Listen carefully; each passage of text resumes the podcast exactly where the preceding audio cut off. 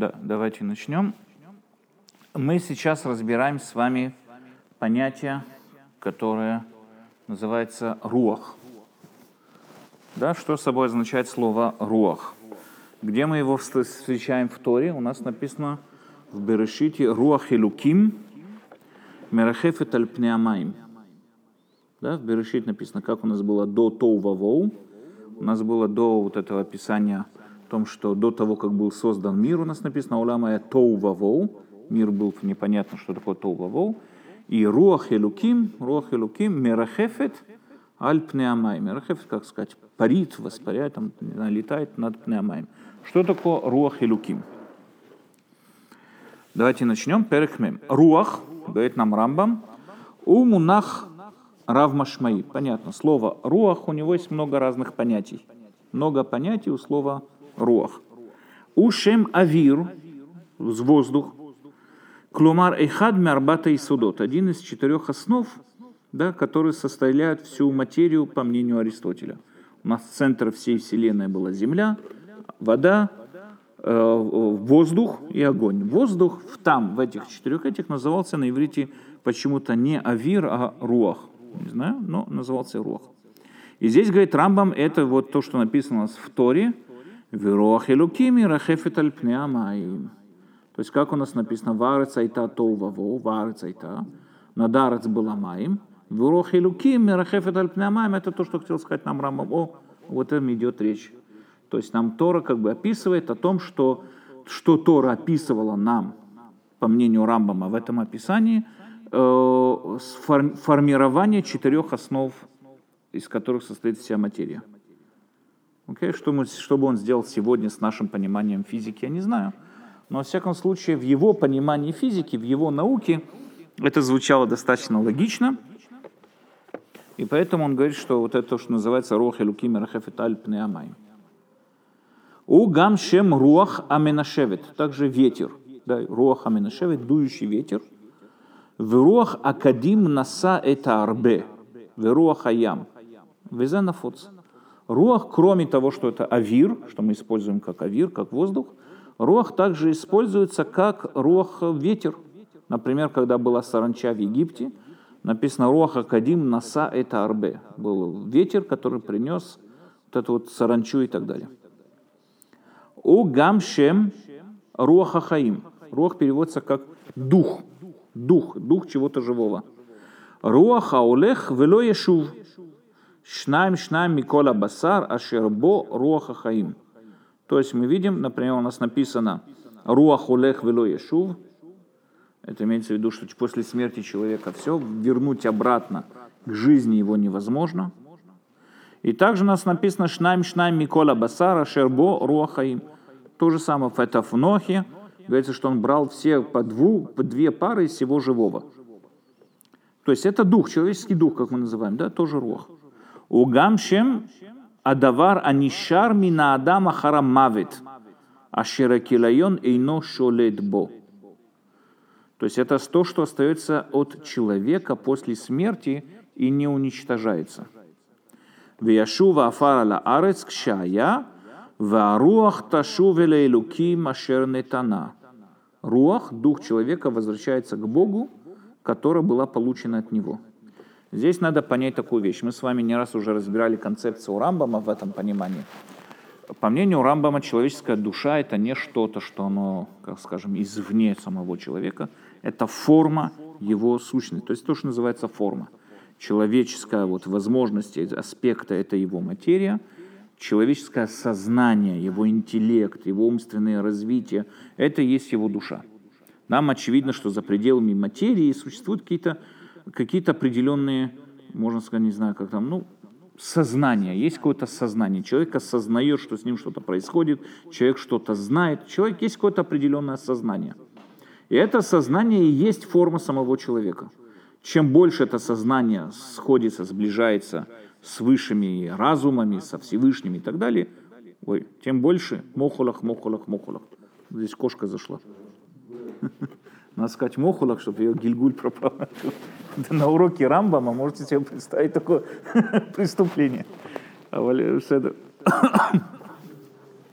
Так вот, по мнению, по, по, поэтому по мнению Рамбама, руах – это вещь, это концепция человека заключается в том, концепция человека заключается в том, что после смерти, так как в представлении, представлении о, нам знакомого мира, нам понятно и очевидно, что не может быть формы без материи и материи без формы. В, в отличие от Аплатона.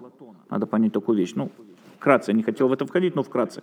С точки зрения Платона существует материя, материя пытается олицетворить, да, олицетворить, говорится, э, те высшие формы, которые существуют где-то там на небесах, высшие формы существуют. И материя пытается олицетворить. Например, классический пример, сколько треугольников в мире – Правильно Александр говорит, один. В мире только один треугольник. Все остальное это олицетворение. У нас круглые крыши, у нас круглые формы, э, круглые, треугольные, извините, формы, треугольные крыши, треугольные, все что угодно. Это все олицетворение того идеального треугольника, который где-то там находится. Вот тот самый идеальный треугольник. И мы пытаемся его олицетворить в этом мире. То же самое понятие такого, как красота. Есть какой-то идеал красоты, какая-то идея, форма красоты. И поэтому, когда художник рисует красивую картину, или скульптор делает красивую скульптуру, или кто-то там ищет себе красивую жену, или что бы то ни было, они все стремятся к этому идеалу красоты в той самой форме, как они ее понимают. Весь мир — это длинное стремление к олицетворению этих всех форм. Мы видим только их наружное, скажем, материальное воплощение, но их идеал от нас скрыт. Только философы понимают истинный идеал. Только философ может понять по-настоящему, что такое справедливость. Когда мы видим, что не знаю, люди совершают разные виды поступков, говорит Платон, они пытаются реализовать понятие справедливость так, как они ее понимают. Но где-то есть идея справедливости, которую вот пытаются люди ее олицетворить, люди пытаются ее понять. Таким образом, с точки зрения Платона, форма и материя – это абсолютно разные мира. Форма где-то там, материя где-то здесь. Все это олицетворение, э, все вот это происходящее, это олицетворение вот это вот тех идеальных форм, тех идей, которые находятся где-то там на небесах. Аристотель абсолютно с ним спорит практически во всем. Его понятие, если Платон это делил материи и идеи, э, Аристотель делит это на формы и материи. С его точки зрения нет материи без формы и нету формы без материи. Форма, она конкретно каждой материи. У этого стола своя форма, у этого стендера своя форма, у каждого предмета. Любая существующая вещь существует из материи, то, что вот ее составляет, и то, что определяет ее сущность. Я всегда вот привожу пример, кто-то приходит в Икею и хочет купить себе, там, не знаю, стол, ему кто-то притягивает скамейку. Говорит, зачем мне нужна твоя скамейка? Я стол хочу. А в чем разница? Дерево, дерево, длинное, длинное, там, не знаю, э, иметь такие же формы, четыре ножки, четыре ножки. Есть что-то за пределами этой материи, что делает это столом, а это делает скамейкой. Что-то. Что это такое? Что-то? Форма. С точки зрения Аристотеля, форма, она также то, что воплощает, то, к чему стремится потенциал. Форма у него очень обширная тема. Это не просто, так сказать, форма равняется то-то и то-то. Форма – это тому, к чему стремится потенциал вещей. Форма – это то, к чему стремится, что определяет, дает само определение этой вещи и так далее. То есть, но с его точки зрения форма находится здесь, вот и так далее. Поэтому, по мнению Рамбама, он утверждает простую вещь. Человеческая душа, то, что мы называем человеческая форма, это его сознание, это его понятие, это его сознание. Но так как не существует формы без материи, да, нету, мы не идем по улице, над нами летают разные столизмы. Нет, есть стол, есть столизм, скажем так, да, но я не знаю, как сказать, есть форма стола. Есть лошадь, есть лошадизм, нету лошади, умерла лошадь. Таджики из нее котлету сделали. Кто там лошадей кушает? Таджики, не помню, там сделали из него котлету. Ну так что это? Где, где ее форма? Где лошадь? Куда форма пропала? Куда форма пропала? Где ее форма? Была же лошадь, правильно? Бегала по полю, скакала, там, не знаю. Куда ее форма пропала? Курица, ну, чтобы было более... Где она? Нету ее. Все. Нету материи, нету формы. Сейчас она воплотилась в другую форму. У нее другая форма сейчас. Форма котлеты и форма бифштекса, не знаю, что бы, чего бы то ни было. Но формы лошади нету. У нее нету, у другой лошади, может быть, вполне есть. Поэтому не может такого быть, чтобы существовала форма без материи, так же, как и материя, чтобы существовала без формы. Такого тоже быть не может, потому что на любую материю, любую материю мы можем ее определить. И вот эта вот попытка определения этой материи, это и есть ее форма. Да?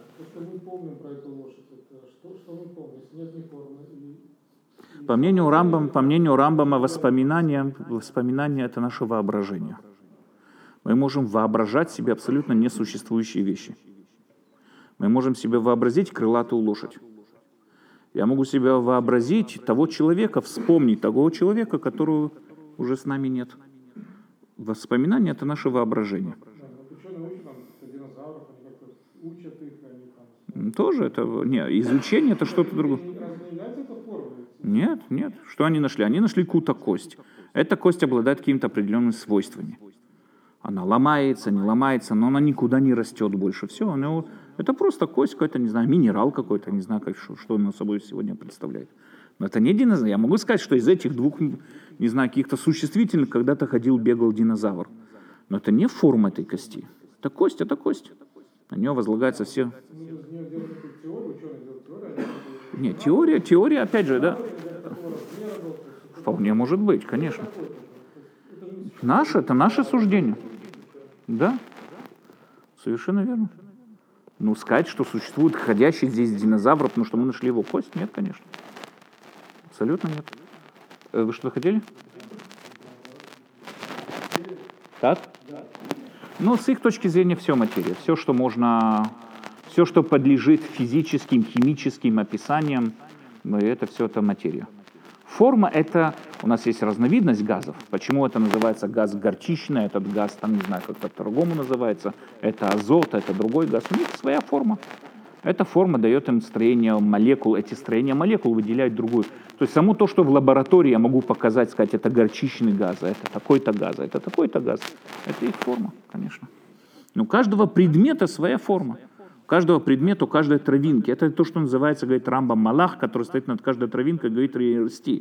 То есть это ее биологичный, био, как у растений биология, что, биологические, ботанические, биологические, не знаю, там это, это формы, которые... Как? Ботанические. Ботаническая форма ее дает, говорит ей, вот расти. Это то, что вот э, так мудрецы пытались нам это объяснить, сказать, что вот над ней стоит ангел, говорит ей расти. Ну, то есть имеется в виду, у каждой вещи есть своя форма. Что же тогда происходит с человеком после его смерти?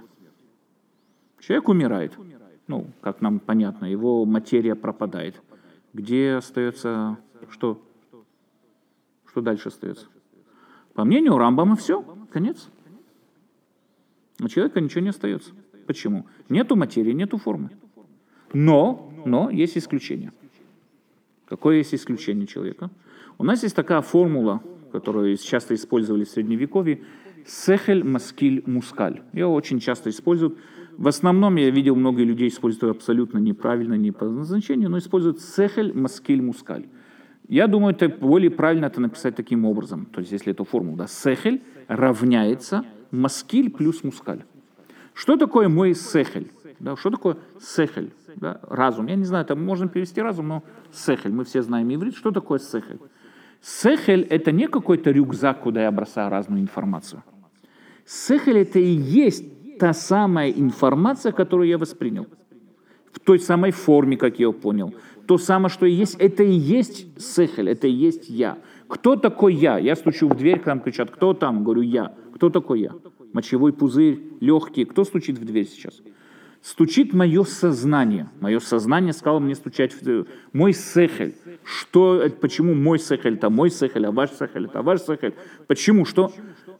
То, как мы воспринимаем эту информацию, то, как мы понимаем эту информацию, эта информация становится неотъемлемой частью нашего сехеля. Все те формы, которые мы поняли, в той самой форме, как мы поняли те формы, да, так и формируется наш сехель. Это и есть моя личность, это и есть мой сехель, мои переживания, мои восприятия, мои ощущения. Это все и делает меня тем, кем я есть, вас тем, кем вы есть. Поэтому даже если будет сидеть абсолютно клонированный рядом со мной человек, точно такая же, точно такая же копия ДНК, как и я, и все точно так же будет и так далее, я это я, он это он. Потому что совсем по-другому воспринимаем этот мир, совсем по-другому воспринимаем эту информацию – Перед нами совсем другой, поэтому совсем разные люди. Теперь, понимая это, что сехель, он и есть, то есть в сехель входят все те формы, познанные им, Сехель это и есть вот эти вот формы, которые познает, познает человек, и в той самой форме, которую он их воспринимает. Это и есть, они становятся его сехелем, он, скажем, нитфас на эти формы. Когда человек воспринимает и осознает абсолютность, вечность и абсолютную власть Всевышнего, его сехель стает абсолютной, вечной и таким, и таким, обладает теми же самыми свойствами.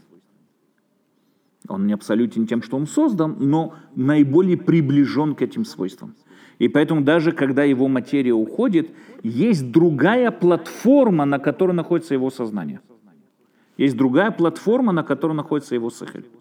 Его сехель находится в совсем другой форме, в совсем другом, не знаю, как сказать, измерении, совсем другом, совсем другой реальности, но он находится, его сознание живет тем, что оно приковано к вечности познанию вечности и познанию вот этой абсолютной формы Всевышнего. А? Ну, можно сказать так, но я не знаю, это, ну, да, можно себе такое представить, скажем так. Но, во всяком случае, это называется, это состояние, когда мое сознание находится в другом измерении, находится в другом существовании, в другой сущности, это и есть улам Аба.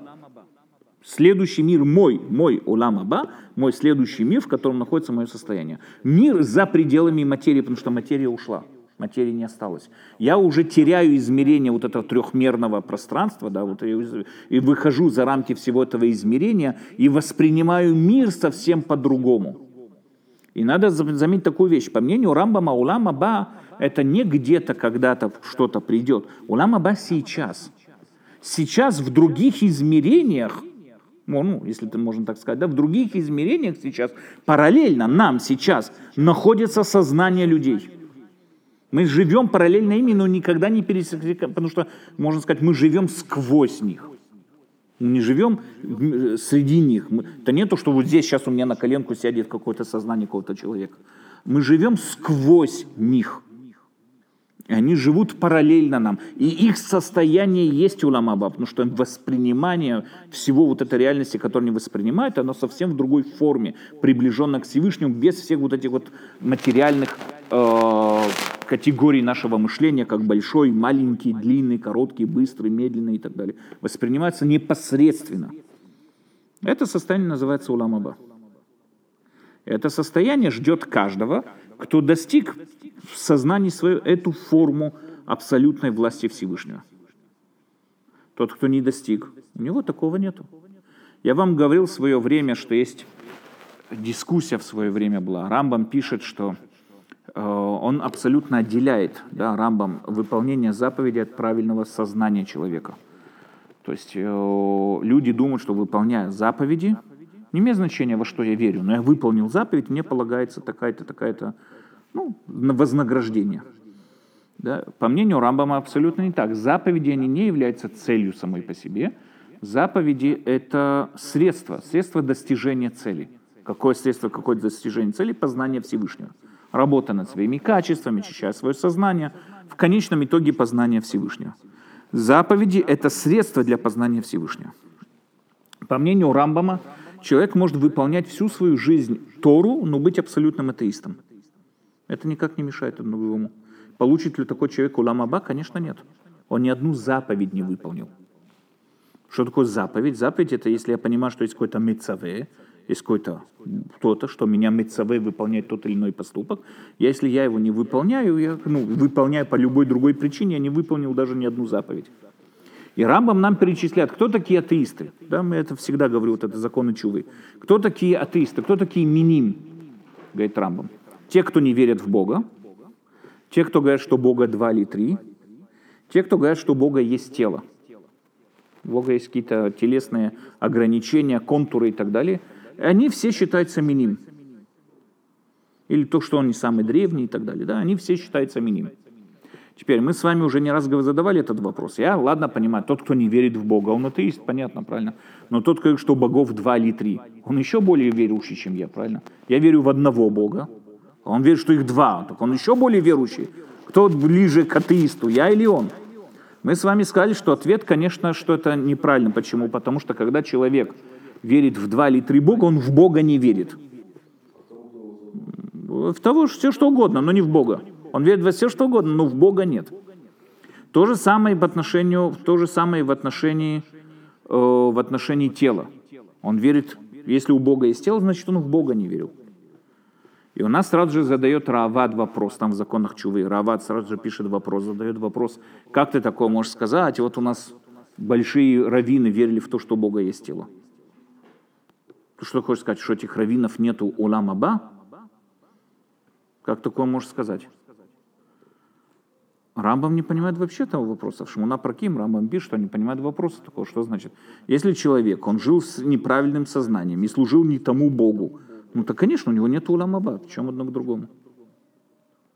Нет у него улам Аба.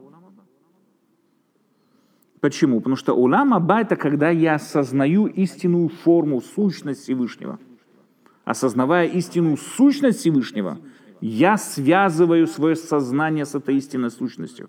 Но если я не осознал эту истинную сущность Всевышнего – Тогда и улам Аба не будет. Улам Аба это не, награ... не вознаграждение, по мнению Рамбама. Это не то, что тебе дают, вот тебе молодец конфетку, вот тебе еще одну, вот тебе еще какой-то бонус. Нет. Улам Аба это личное достижение человека. Он его или достиг, или нет.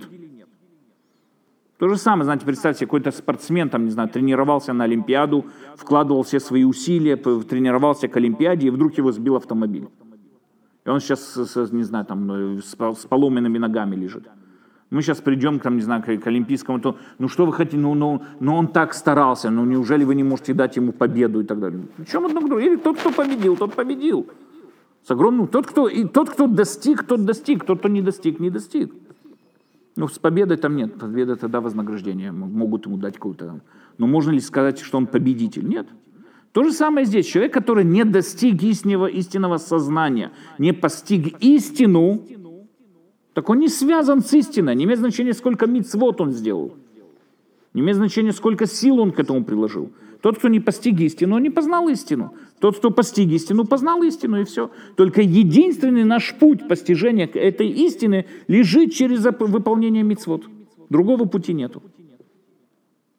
Потому что мицвод воспитывает нас правильное качество характера, воспитывает нас правильное сознание. Это единственный путь.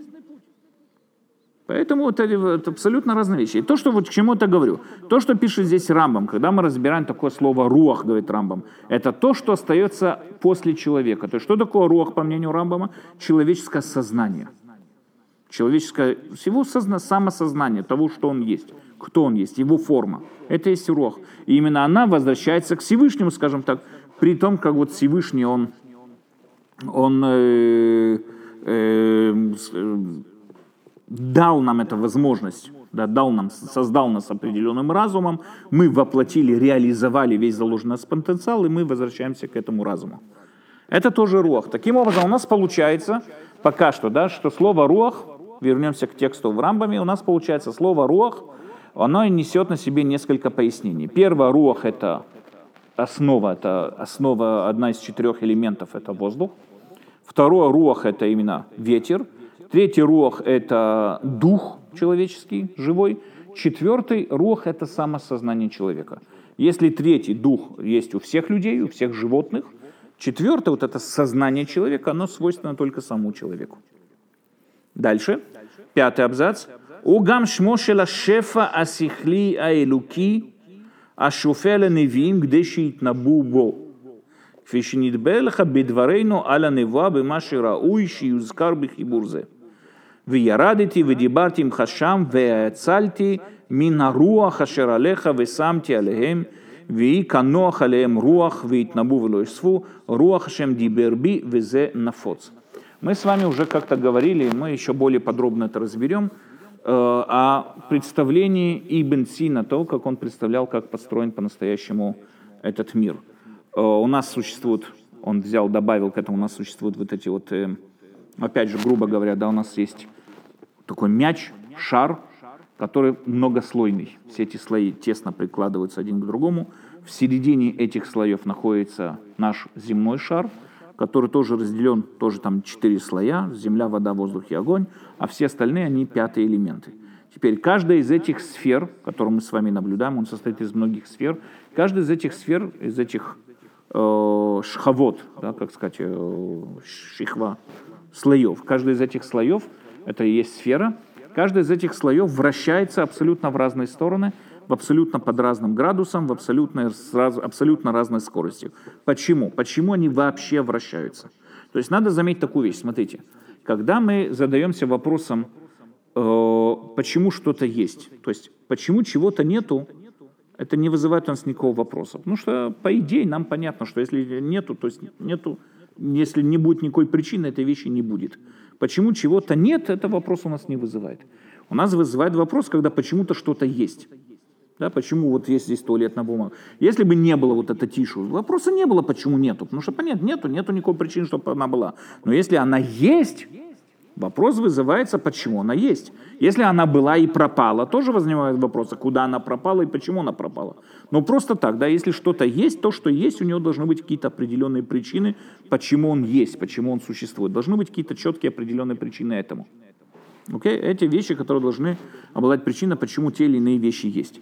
Вопрос остается и дальше. Если что-то есть и что-то существует, какие причины приводят к тому, что оно есть?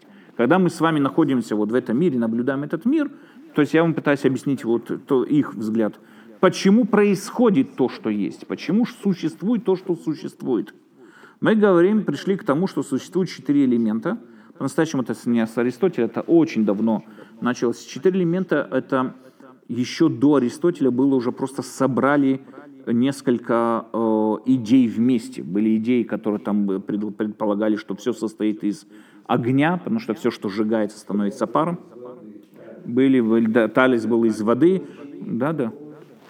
Нахон, видео. То есть было несколько идей, Потом в дальнейшем пришли те, кто собрали и сказали, что все, так как у всех этих есть вещи существовать, поэтому все состоит из земля, вода, воздух и огонь. То есть это не просто кто-то придумал, сказал, давай сделаем из огня, давай из огня.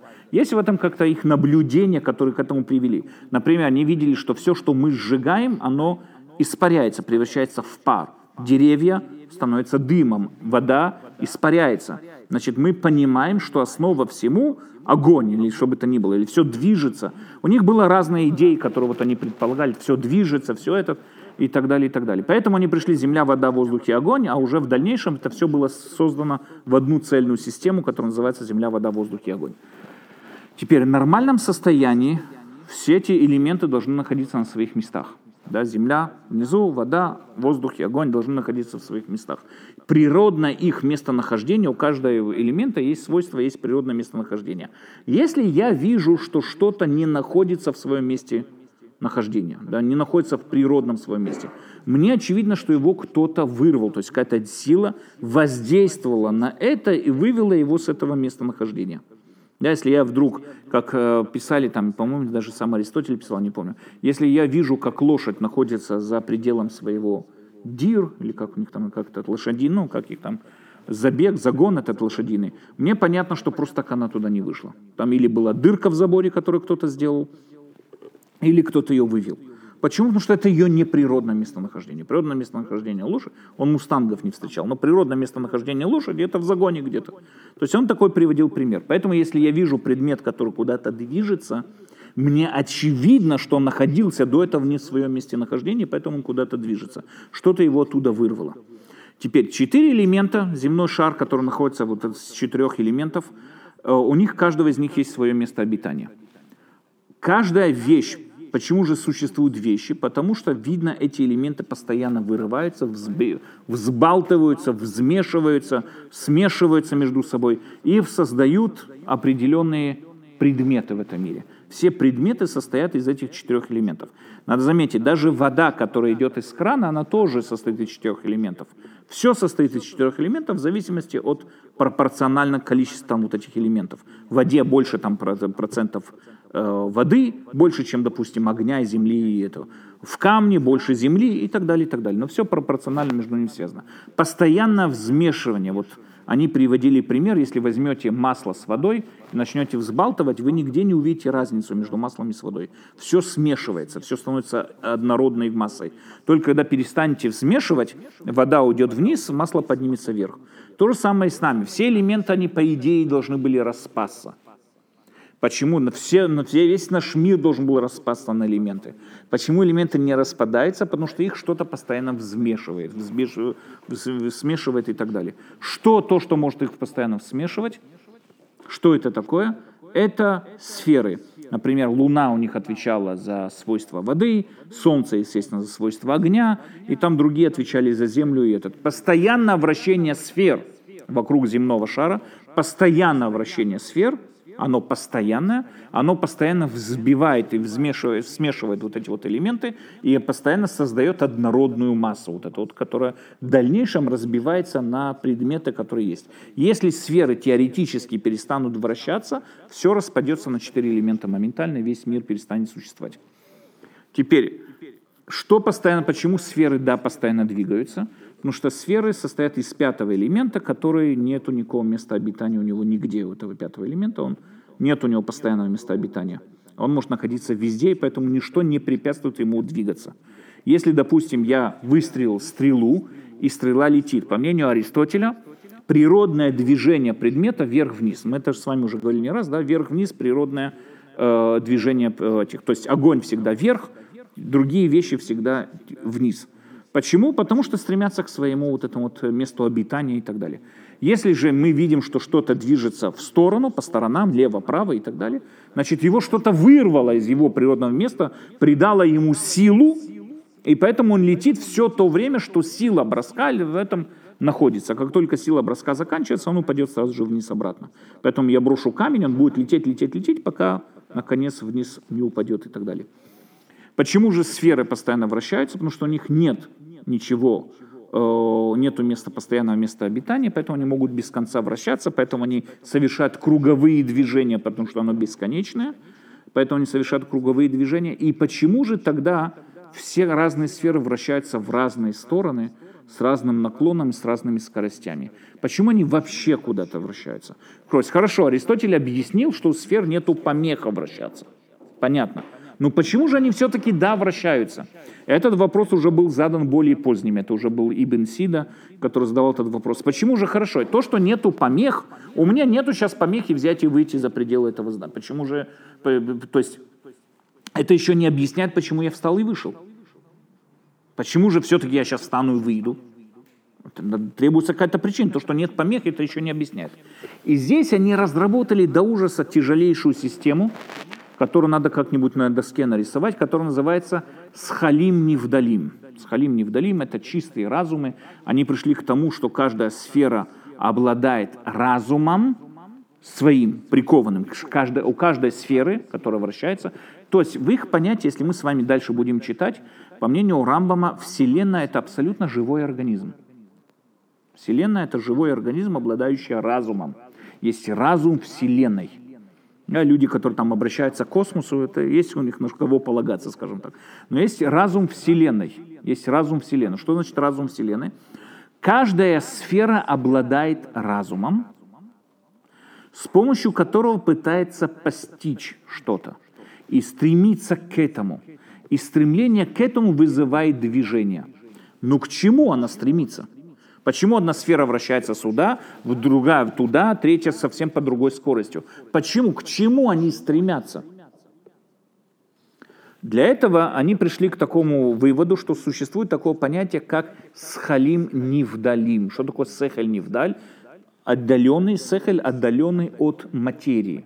Нивдаль меахомер – он отдельно от материи. Параллельно сехелю, который есть у сферы, который это сехель сугубо этой сферы, есть еще одна цепочка с халим невдалим, которые параллельно, исходящая тоже от Всевышнего, они параллельно, ну, спускаются тоже, скажем так, влияют в этот мир и так далее. Теперь с халим невдалим, каждый сехель, каждой сферы пытается постичь тот самый сехель невдаль, который находится параллельно ей которая в рамках ее постижения и так далее. Нам можно сказать таким, таким образом, смотрите, они задавались также большим вопросом, который в их время очень прям терроризировал их мозги. Как из абсолюта, абсолютности, абсолютно это не конкретное, абсолютность это противоположность конкретному, можно сказать. Из абсолютного получается абсолютно конкретный мир. Стендер есть конкретный, Есть вот этот стендер конкретный. Как из абсолютности, из абсолютного желания Всевышнего происходят конкретные предметы. А? Ну, цимцум это уже более... То, то же самое, те, кто говорили про цимцум, это, это, это такая тема цимцум, что можно вообще в ней затеряться, но, но в основном они то же самое, только они назвали это другими терминами, думают, что они что-то там придумали новое. Но в основном, в основном, как можно себе представить, что из абсолютного сехеля получается что-то конкретное? Для этого, опять же, эти вот астрономы, они придумали такое понятие, как конкретизация сехеля. Всевышний создал абсолютный сехель, но абсолютный сехель никогда не может быть абсолютным. Почему? Потому что он создан Всевышним. И поэтому он уже менее абсолютен, чем Всевышний. Последствия этого сехеля – другой сехель, который еще менее абсолютный, чем тот сехель, более конкретно, скажем так, чем тот сехель, потому что он создан этим сехелем, который создан Всевышним. И так далее, и так далее. Есть целая цепочка с халим, спускающая в этот мир, и цепочка истины. И к этой истине, вот этим, каждым из этих скалим, стремятся эти сферы – но мы, люди, способны воссоединиться с этой цепочкой с Халим, мы сможем воссоединиться их через Сехель Апоэль, тот, тот самый разум, который формирует все те предметы, которые находятся у нас в нашем мире. То есть это надо будет как-то разрисовать. Я понимаю, что это очень тяжело понять примерно. Но представьте себе, вот если мы рисуем вот эти вот сферы, параллельно им примерно, вот представьте себе такая цепочка исходящая. И параллельно каждой сфере есть сехель. И именно этот сехель пытается подстичь это э, сфера и так далее, и так далее. Теперь надо понять такую вещь. Это было не просто... А? И поэтому ее, ее стремление превращается в вращение. Ее стремление превращается в вращение. И надо понять здесь такую вещь, что они ставили на, насчет этого, они ставили опыты. И по-настоящему все эмпирические доказательства со, соотносились с этому. Ну реально, ну возьмите, возьмите, бросьте, бросьте любое яблоко, упадет вниз. Упадет вниз, ну все правильно, правильно, нет. Если возьмите, зажгите огонь под любой водой, начнет испаряться. Начнет испаряться. Все опыты им показывали, что они абсолютно правы в этом. То есть они жили в идее, это была абсолютная наука, и была специальная наука, забыл, как называется, познаниях с Халим Невдалим. Это была специальная наука. Это не какая-то кабала, это наука. Это была наука того времени. Все вот это вот списание, все это описание, все это и так далее, и так далее.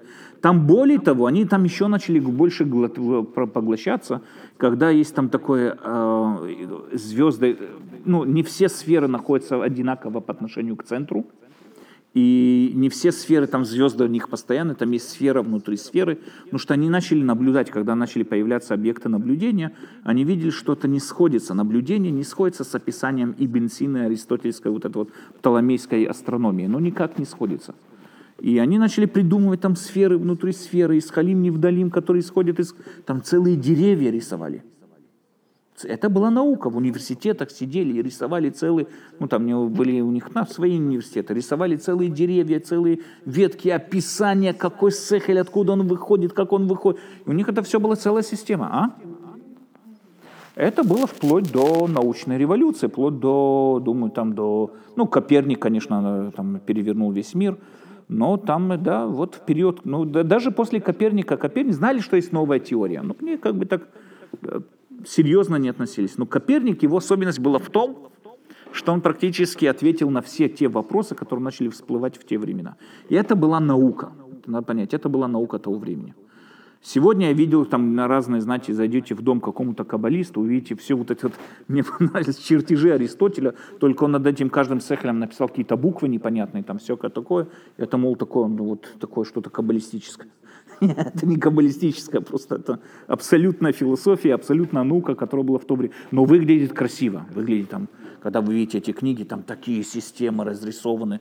Наука была красивая в то время, я думаю, очень красиво. Романтики, сколько она была романтична в то время. Что-то стремиться к чему-то, любовь между... Э, красота была.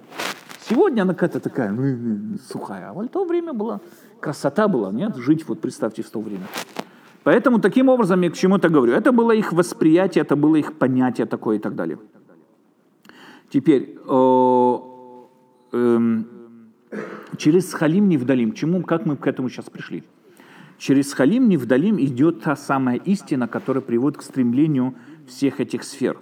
Последнюю очередь, последняя на цепочке Сехель Невдаль находится Сехель, который Аристотель называл Логус – у нас называется это Сехель Апоэль. В иудаизме называется Сехель Апоэль. Каждый, кто знаком с трудами морали из Праги, он знает, что такое Сехель Апоэль. Он часто морали из Праги использует это понятие. Сехель Апоэль. Что такое Сехель Апоэль? Это и есть тот самый Сехель, который формирует те самые формы, которые вот в конечном мире мы наблюдаем. Да? То есть мы говорим, что э, сферы, они взбе- смешивают все вот эти вот элементы, а что им придает конкретную форму, это. Сехель апоэль – это именно то самое, что стоит за той закономерностью, которую мы наблюдаем постоянно. И поэтому пророки способны постичь сехель апоэль, то есть постичь то самое, что стоит за наблюдаемые нами э, явления. Это могут способны постичь пророки и так далее. Это называется э. И говорит Рамбам, что вот этот Сехель Апуэль, то есть пророк, что такое пророк, он своим разумом способен отойти от о, материальных проявлений, материальных процессов и понять истину, которая находится за пределами их, и тем самым образом он понимает будущее, то есть не то, что он видит будущее, как мы с вами говорили, он понимает будущее, наблюдая за теми процессами, которые, ну, теми вот процессами, стоящими за, за материальными процессами. Тем самым образом он называется это у Рамбама неэцаль, он как бы ацилют. Каббала тоже любит использовать эти понятия. Это ацилют, исходящий от Всевышнего через Халим, с Халим Невдалим, с которыми способен воссоединиться пророк. Okay? Поэтому это тоже называется рух. Это понятие тоже называется рух. Что такое пророк? Пророк, он как бы воссоединяется своим разумом. Надо понять еще одну такую вещь. Мы никогда с вами не видели форм в этом мире, мы видим только материю. Форму мы постигаем разумом. Откуда я знаю, что у вас, вот сидящие передо мной люди, есть разум? Кто мне сказал? Я его видел когда-то. Откуда я знаю? Я вижу по вашим движениям, я вижу по вашему поведению, я понимаю, что здесь понимаю своим разумом, что у вас есть разум. То есть понятие формы, форму можно увидеть, осознать через разум, не глазами, не органами чувств.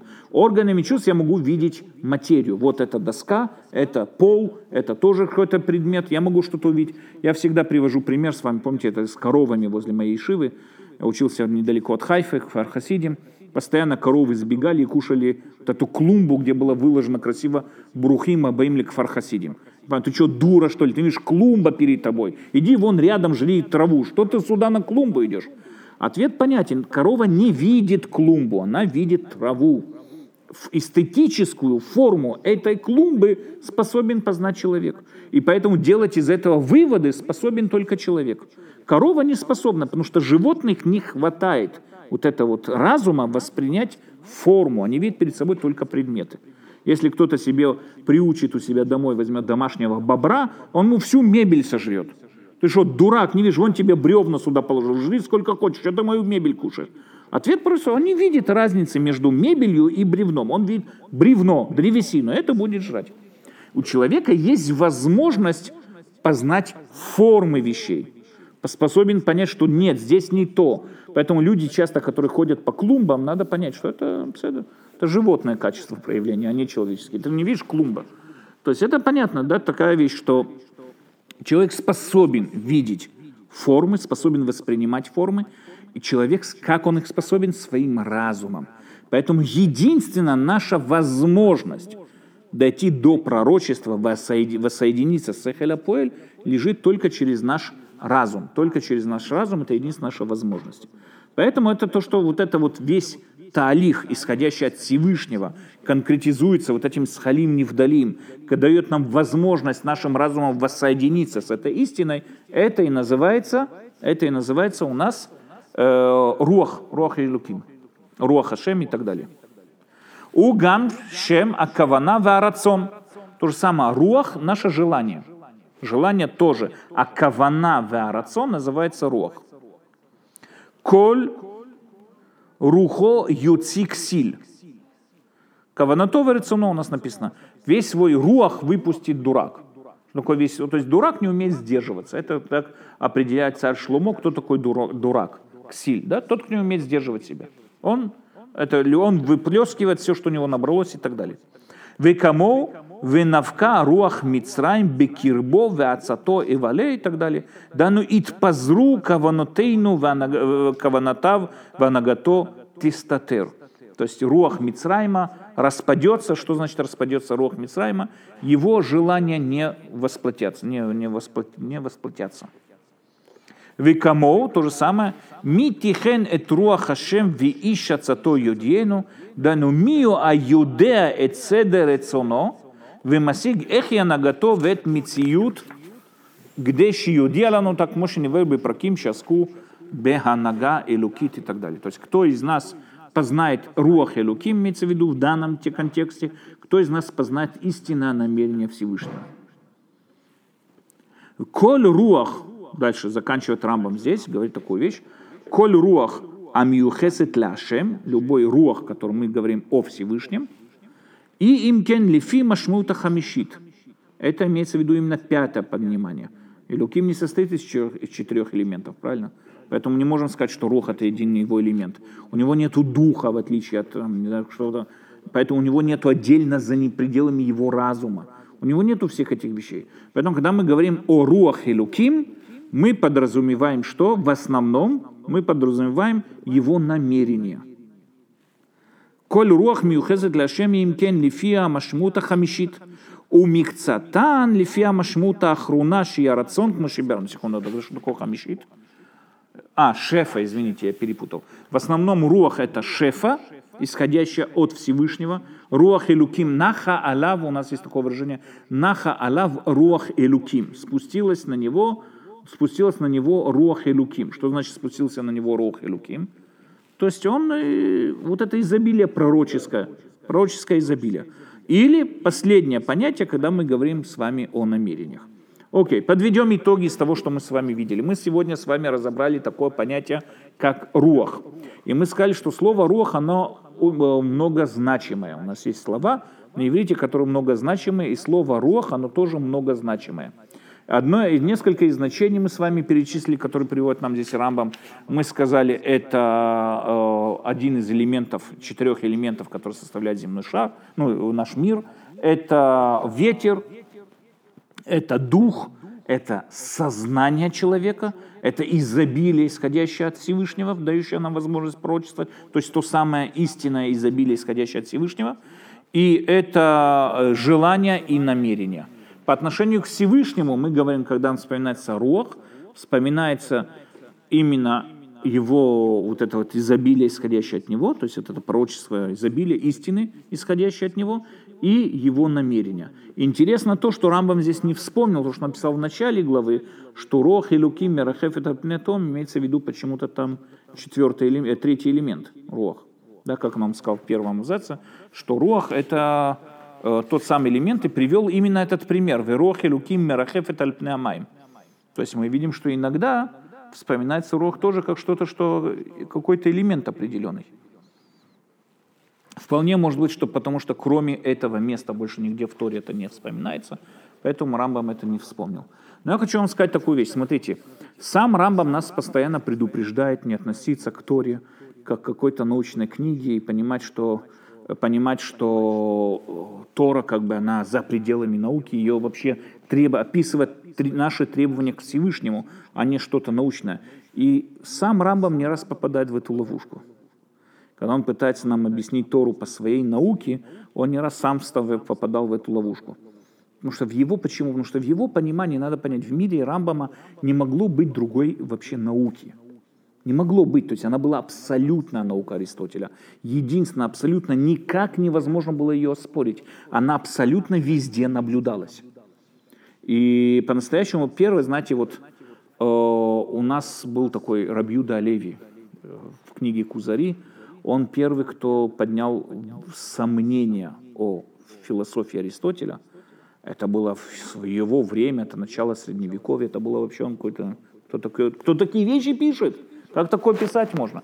Но он пишет, кто-то когда-то видел элемент воды или огня. Нет, пришли люди и создали какую-то спекуляцию, так он пишет. И вокруг этой спекуляции существует целая там наука. В свое время такое писать этому было непостижимо. Это было вообще себе такого невозможно себе представить. Вторая попытка у нас была, э, был один из выдающихся еврейских мудрецов, он не был такой прославленный, как Рамбам, ну, никто не был прославленный, как Рамбам, его звали Раби Хаздай Крескас. Раби Хаздай Крискас, у него было много планов, он был очень большой, он был где-то сто лет после Рамбам, что такое. Он пытался э, написать несколько книг, хотел написать. Он, от, масс, от него осталась только одна книга, в на сегодняшнее время, это Орашем. Орашем Раби Хаздай Крискас. Абсолютно нечитабельная, я не знаю, как их можно читать, несколько раз пытался, она очень тяжелая, очень тяжелым языком написана, очень научно, своего времени, там язык, очень такая непростая книга. И он первый, кто поднял и доказал логические парадоксы в постулатах Аристотеля. Например, от отсутствие пустоты. У него там была целая теория, где он доказал, Аристотель абсолютно отрицал пустоту. В его точке зрения пустоты быть не может. Вообще этого быть не может. Все заполнено абсолютно. Если есть пустота, значит она чем-то обязательно должна быть заполнена. Он доказал логическими, логическими ходами, доказал, он этому посвятил целую главу, доказал отсутствие пустоты. Дальше он прошелся по всем постулатам Аристотеля, и, и среди 25, по-моему, постулатов есть у Аристотеля, он практически разбил их все. Там несколько постулатов он оставил, скажем так, чтобы это, но почти все разбил. И как его звали этот... Э, ой, ну, во время этого был мораль, который сожгли на костре, который, да, сожгли на костре. Бруно. Журнано Бруно сказал, и был там еще один его тоже, который сказал, что то, что его сподвинуло вообще к этому исследованию и так далее, был там он, и был там еще один, который переписывался с моралем, то, что его сподвинуло этому, это книга Ор, Ор Ашем на латинском языке. Одна из причин, почему поднял Хаздай Крискас такой вот, э, вызвал такой вот э, крестовый поход пошел против всей известной в свое время науки, это было то, что вот ему не нравится, что Рамбам Тору очень тесно с Аристотелем свел вместе. По его мнению, в Аристотеле есть огромное количество нелогич, нелогичных всяких стыковок, да, таких логических нестыковок, для того, чтобы сказать, что Тора, вот как истинная книга, она вот могла бы быть вместе с Аристотелем и так далее. И он написал о Рашем в многих местах, где он там пытается оспаривать Мурена Вухим и так далее, и так далее из-за того, что она очень тяжелая, эта книга, она была очень редкая, было очень тяжело достать, э, поэтому эта книга, она менее популярна. Но э, надо понять такую вещь. Когда мы с вами говорим о том, что Рамбам, э, он как бы описывает этот мир через аристотельское мировоззрение и так далее, физику, естественно, что если бы был Рамбам бы сегодня, жил бы сегодня, он, конечно, бы не придерживался к Аристотелю. Но у Рамбама есть одна идея, он постоянно ее подчеркивает. Этот мир закономерен и Всевышний проявляется через закономерность. Теперь это закономерность, потому что есть законы гравитации, или это закономерность, потому что яблоко стремится к своим элементам. Это абсолютно не имеет никакого отношения, какие, какие у нас есть здесь закономерности. Но мир закономерен. Этот мир, вот этот шар событий, он подчиняется абсолютным законам, которые и есть абсолютная власть Всевышнего.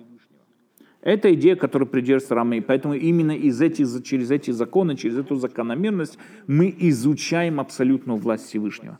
Поэтому даже если мы сегодня понимаем, что мы такие умные, физика, которая была во времена Рамбама, она абсолютно сегодня не имеет места существованию своему, ну, в науке я имею в виду, э, понятно и очевидно, что идея Рамбама о закономерности этого мира, она постоянная и абсолютна. Поэтому она Рамбам был, то есть надо понять такую вещь. Закономерность отрицает мистику. Закономерность отрицает мистику. Мистика предполагает, у нас есть понятие спор насчет симцум, то есть в основном спор, Бог он трансцендентальный или имманентный, как он называется, имманентный, или трансцендентальный. То есть Бог он находится в этом мире или за пределами этого мира.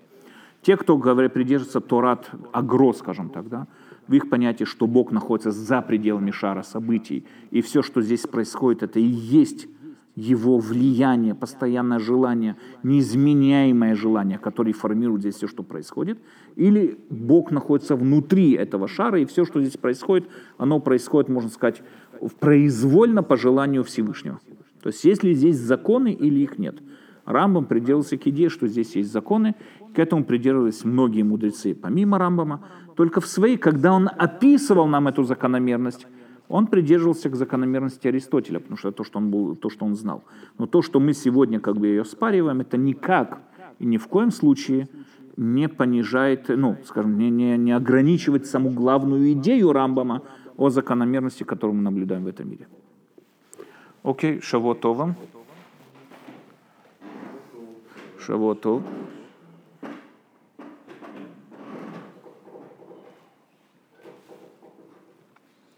Окей, я вижу, что я забыл поставить на запись, но слава богу, микрофон здесь записан.